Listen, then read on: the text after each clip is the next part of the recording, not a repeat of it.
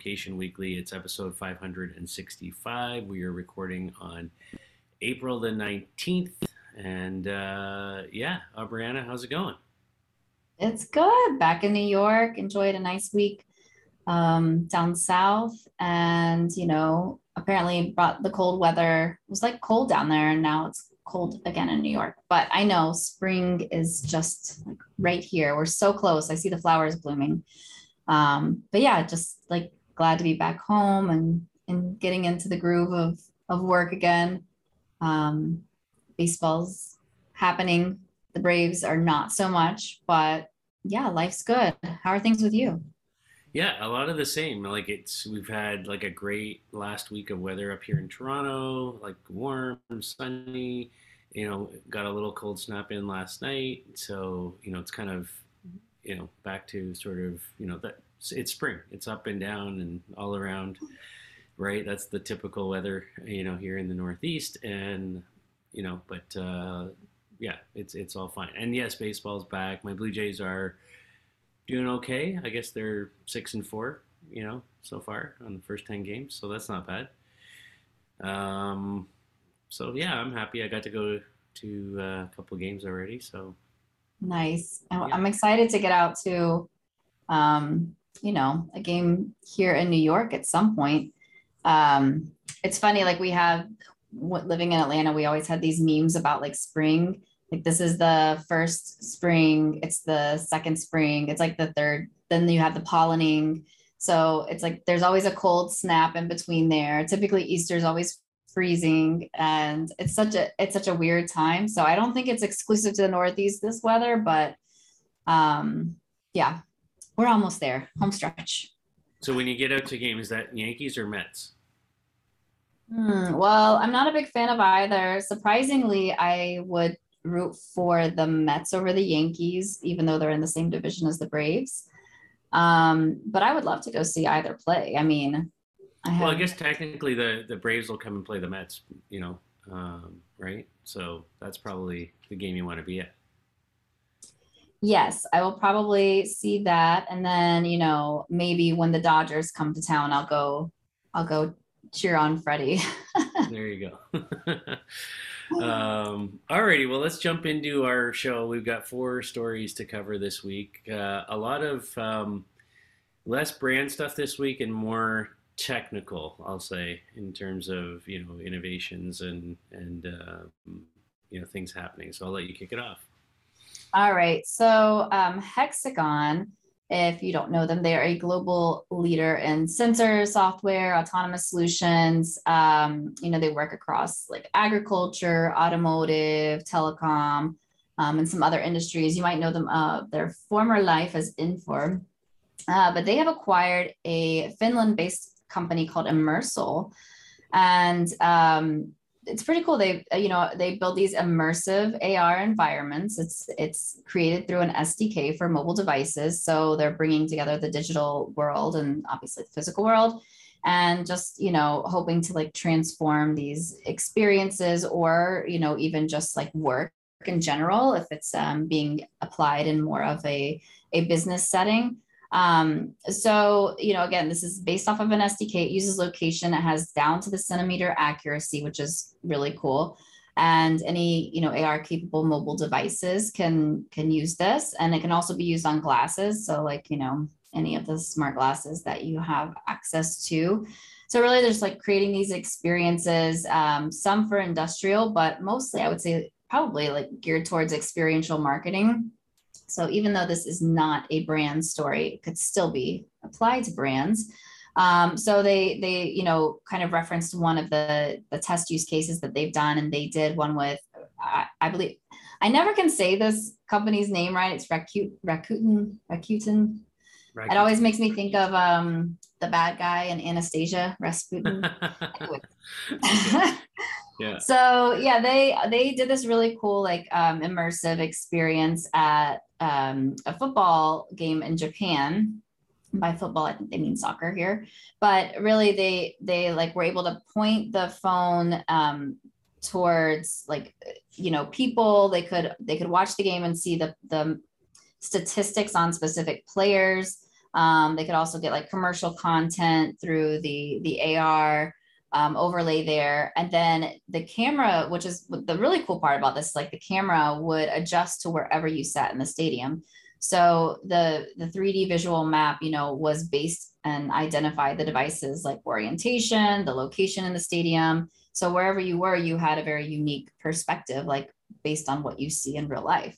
Um, so I think this is like, you know, super cool ways of applying that. I like that they're thinking about this from an SDK perspective because I would say typically I'm not a big fan of like, oh, nobody wants another SDK, but I think the reality is is that nobody wants to be in charge of like creating their own immersive AR experience. And so if there's the technology that's foundational that they can build upon, that they can just embed in their apps um, and give the give the fans, you know, this really cool experience that can be um, rotated and changed and um, you know just bringing together those two worlds it's pretty cool.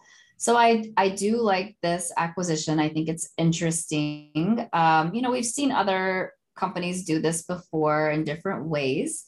Um, so i don't think it's anything necessarily unique but i do like how we're talking you know we always talk about location and this is definitely um, taking into consideration the location of the device the location of the person um, and you know real time events that are happening. So super cool. Yeah, I I totally agree. I think this it's very interesting. You know, as I was reading this story, in particular uh, around Immersals technology, it brought me back in time to the early days of the LBMA. Um, and another company that we had done a lot of work with uh, called Crowd Optic.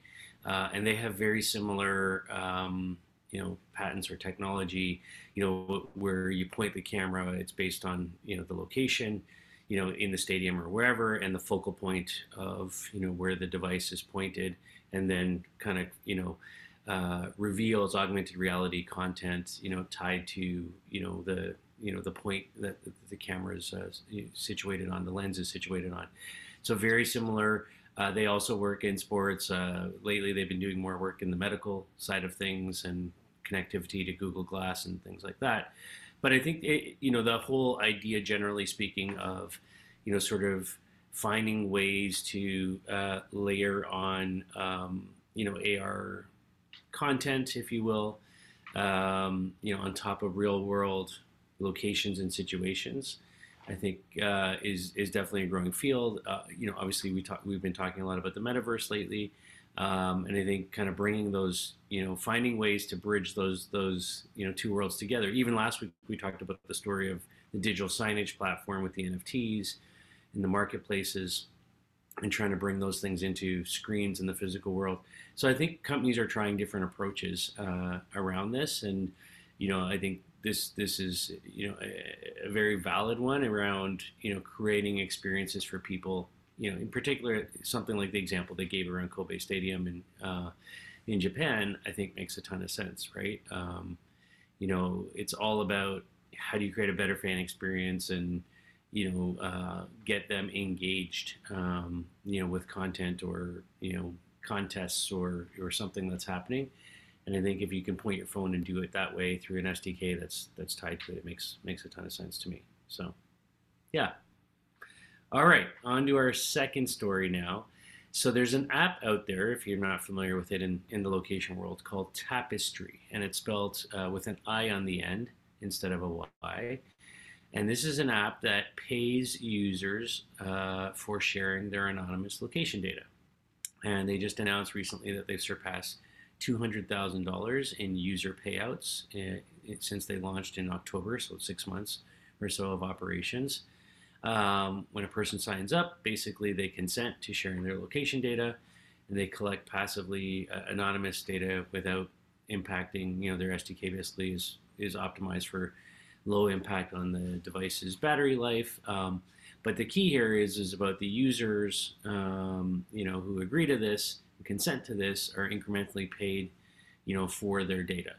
Um, you know, and and you know, just as a general concept, we've been talking, you know, on this show and you know, in different ways about, you know, the idea of you know a user uh, benefiting from the use of their data. Um, you know, not just you know randomly collecting data and you know the ad companies monetizing that and making a lot of money, but how does the actual end user you know benefit from that. So this is a an approach that uh, you know seems to be getting some decent adoption.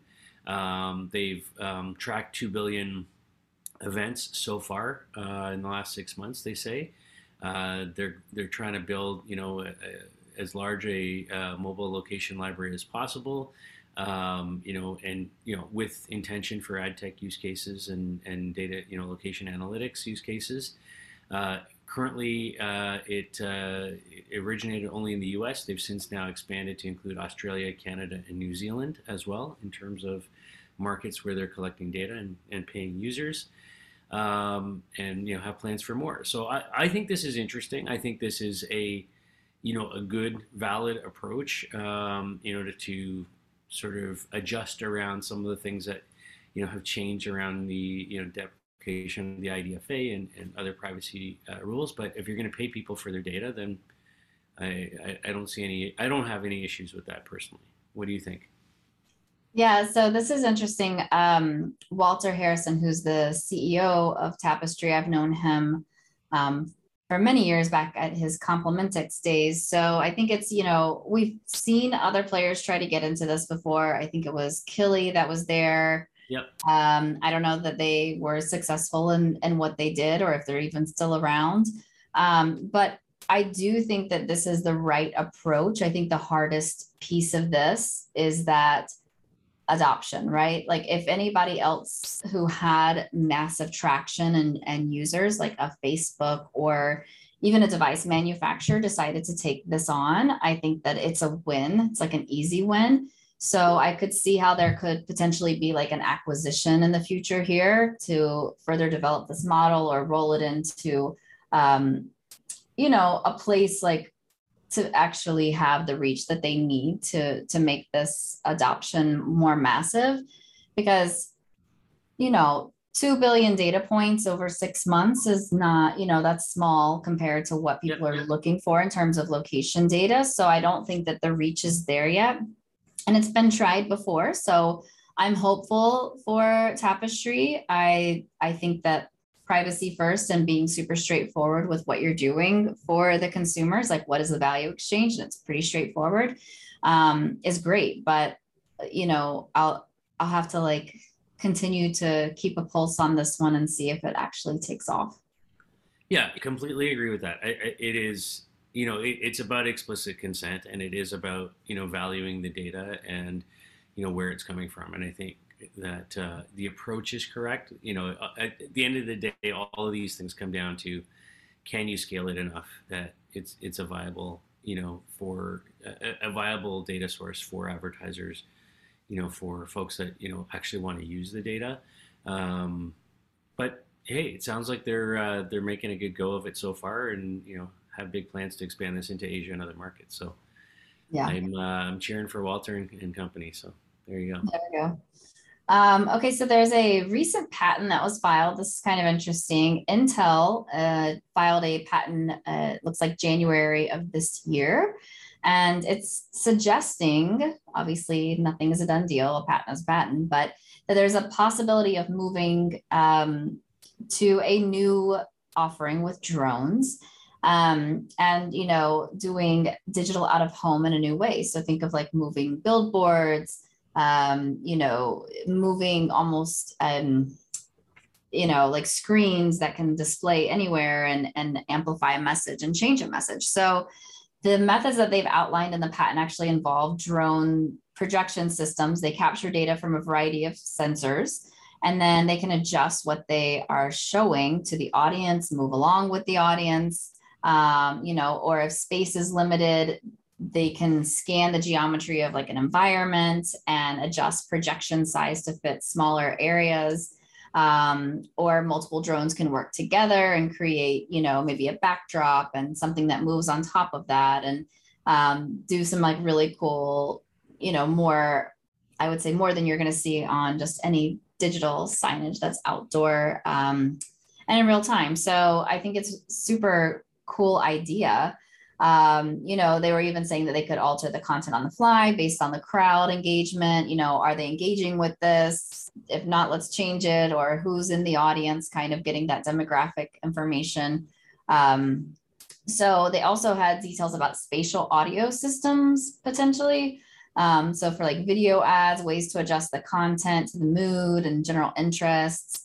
Um, so obviously, again, this is a patent filing. There's no real offering yet. They have been doing these drone light shows kind of as an environmentally friendly substitution for fireworks that cost anywhere, you know, from 100 to 300 grand. And then they're doing like these custom drone projects today um, that involve thousands of drones. But I think this is super interesting. Um, you know, I think that there's like so much potential for this, especially in arenas or, um, you know, in between different things uh, when you're walking through Times Square, even like there's a lot of extra space with windows and this and that that they could be adding to the crazy amount of screens that are there. Um, but being able to do that on any side of a building or kind of move based on what events are happening and time of day and who's there and crowd engagement, I think is super cool. I can definitely see this taking off, like pardon the pun here. But I think that it, it makes a lot of sense to be investing in drones as digital out of home. And think about all of the stories we talk about where you've got you know your uber or lyft drivers or the taxi cabs and they have that digital signage that moves around with them they pay those drivers and that's one aspect right? But this is reaching a lot more people at once and they're able to really alter that content. So it's not necessarily it's almost like programmatic in a way that they can do that based on real-time engagement. So um, this is cool. What do you think? Very cool. It, it's uh, it's so funny because I, I, found this story and then I was reading through it and like literally my son and I were having a conversation about two weeks ago, and he's like, you know, when when do you think there'll be like, you know, a billboard that like a drone will just fly in and like, you know, have content? And I was like, um, I don't know.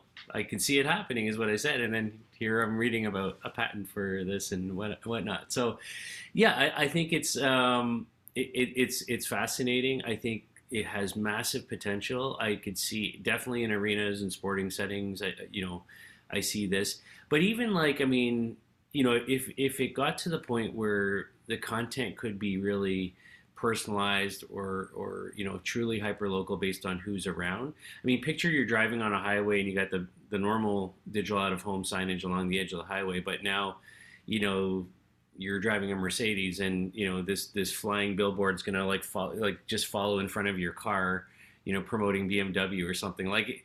I mean, that seems aggressive to me, but at the same time seems very logical and possible.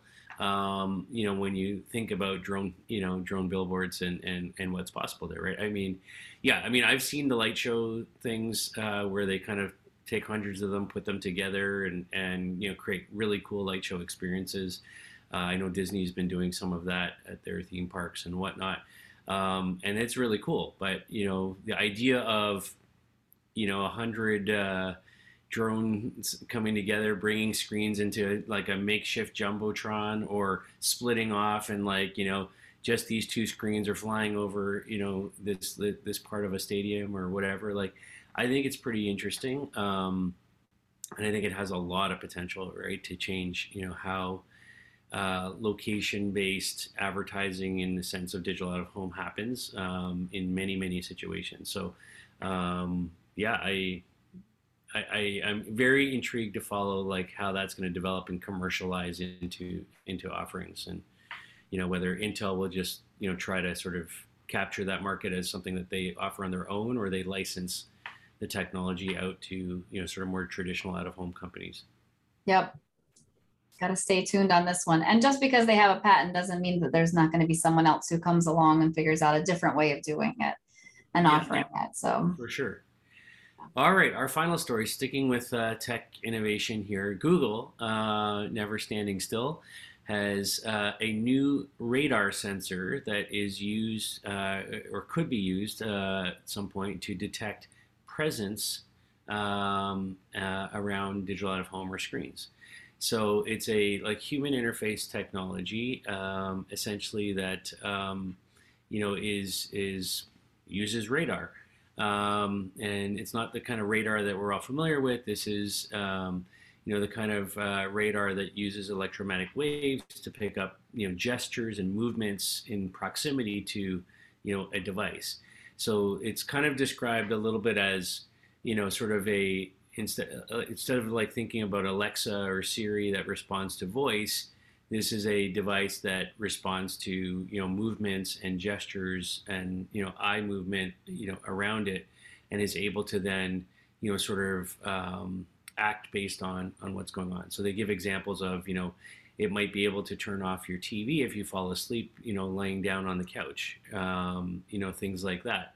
Um, and it's not brand brand new. They've been playing around with similar technology since 2015. They they have a, a, technology called Soli, um, which has been working in in Pixel phones um, uh, for a little while to to do some things. But I think this is interesting because you know you could you know, if you think about it in the context of Alexa and the way that works with voice, and you can set up routines and things like that for it to complete certain tasks, um, you know, and and you know you have the ability now with something like this to do similar types of things based on movement and gesture and and what's happening.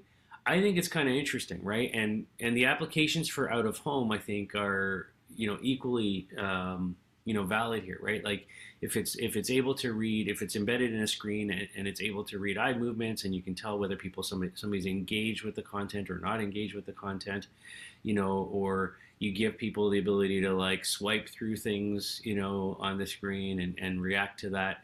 Um, I think there's a lot of um, a lot of possibilities here as well. So it's great to see like you know whether it's Intel or Google or you know whoever now like you know we're seeing sort of a new wave now of uh, technological innovation and, and, and patents being filed and, and you know different ways to leverage you know old technologies you know like screens that have been around for a while and kind of change the game around that and even as you as we think about you know even the story the first story about uh, Immersal um, you know in Hexagon you know similarly if you were to combine some of these technologies um, you know, for example, bring the drone screens in with you know the AR content that's tied to uh, you know location in a stadium, you know, or you know enable people to react using gestures or something like that. All of these things could actually come all together, um, you know, and, and, interact in different ways for you know ad plays or content plays. So I, I think it's it's very very interesting to see where we're at on how um, new technologies are making their way into into our industry. What do you think? You know, I what I like about this is that it doesn't this technology like the radar doesn't need to capture images of you know your body or your face face it's not that facial recognition or your you know feature recognition and i think that to me that is like a very um, great way to use just body language and movement without feeling invasive so understanding like, hey, there's presence in this room, I'm going to turn the lights on, or I'm going to turn the lights off. There's not presence in this room, or um, you know, just other. I'm sure there's tons of applications that I can't even think of today where this would be, um, you know, just super applicable. Whether even maybe in like industrial situations or hospital situations or other things like that, right? And adjusting what's happening around based on just the movement of people, right?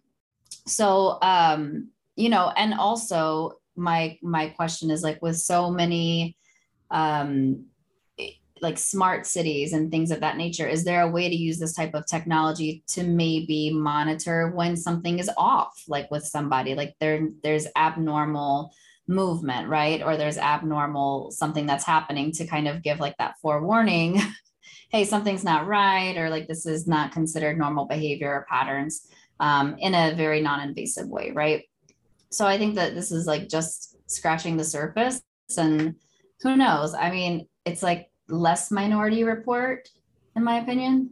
Yeah. Essentially, but still well, has I, lots I of good that's fair, right? Um, and they say like the the current like version of this, the Soli technology is uh, has a three meter range uh, around picking up, you know, sort of what's going on around it. Uh, but they also say like it's it's quite possible and easily done to you know, create a mesh, um, you know, version of this where there's multiple sort of sensors that you know can basically give you coverage across an entire home or office or you know hospital or what have you. So um, I think there's a, there's a lot of potential for for this type of technology. It's very interesting. One to watch. One to watch. There you go. So that's it. That's our show for this week. Four great stories, a lot of interesting new technologies coming uh, into the location based uh, ecosystem. And we thank you, as always, for listening and watching. It's been episode number 565, and we'll be back next week with a new show. Uh, have a great week, everybody. We'll see you soon. Bye.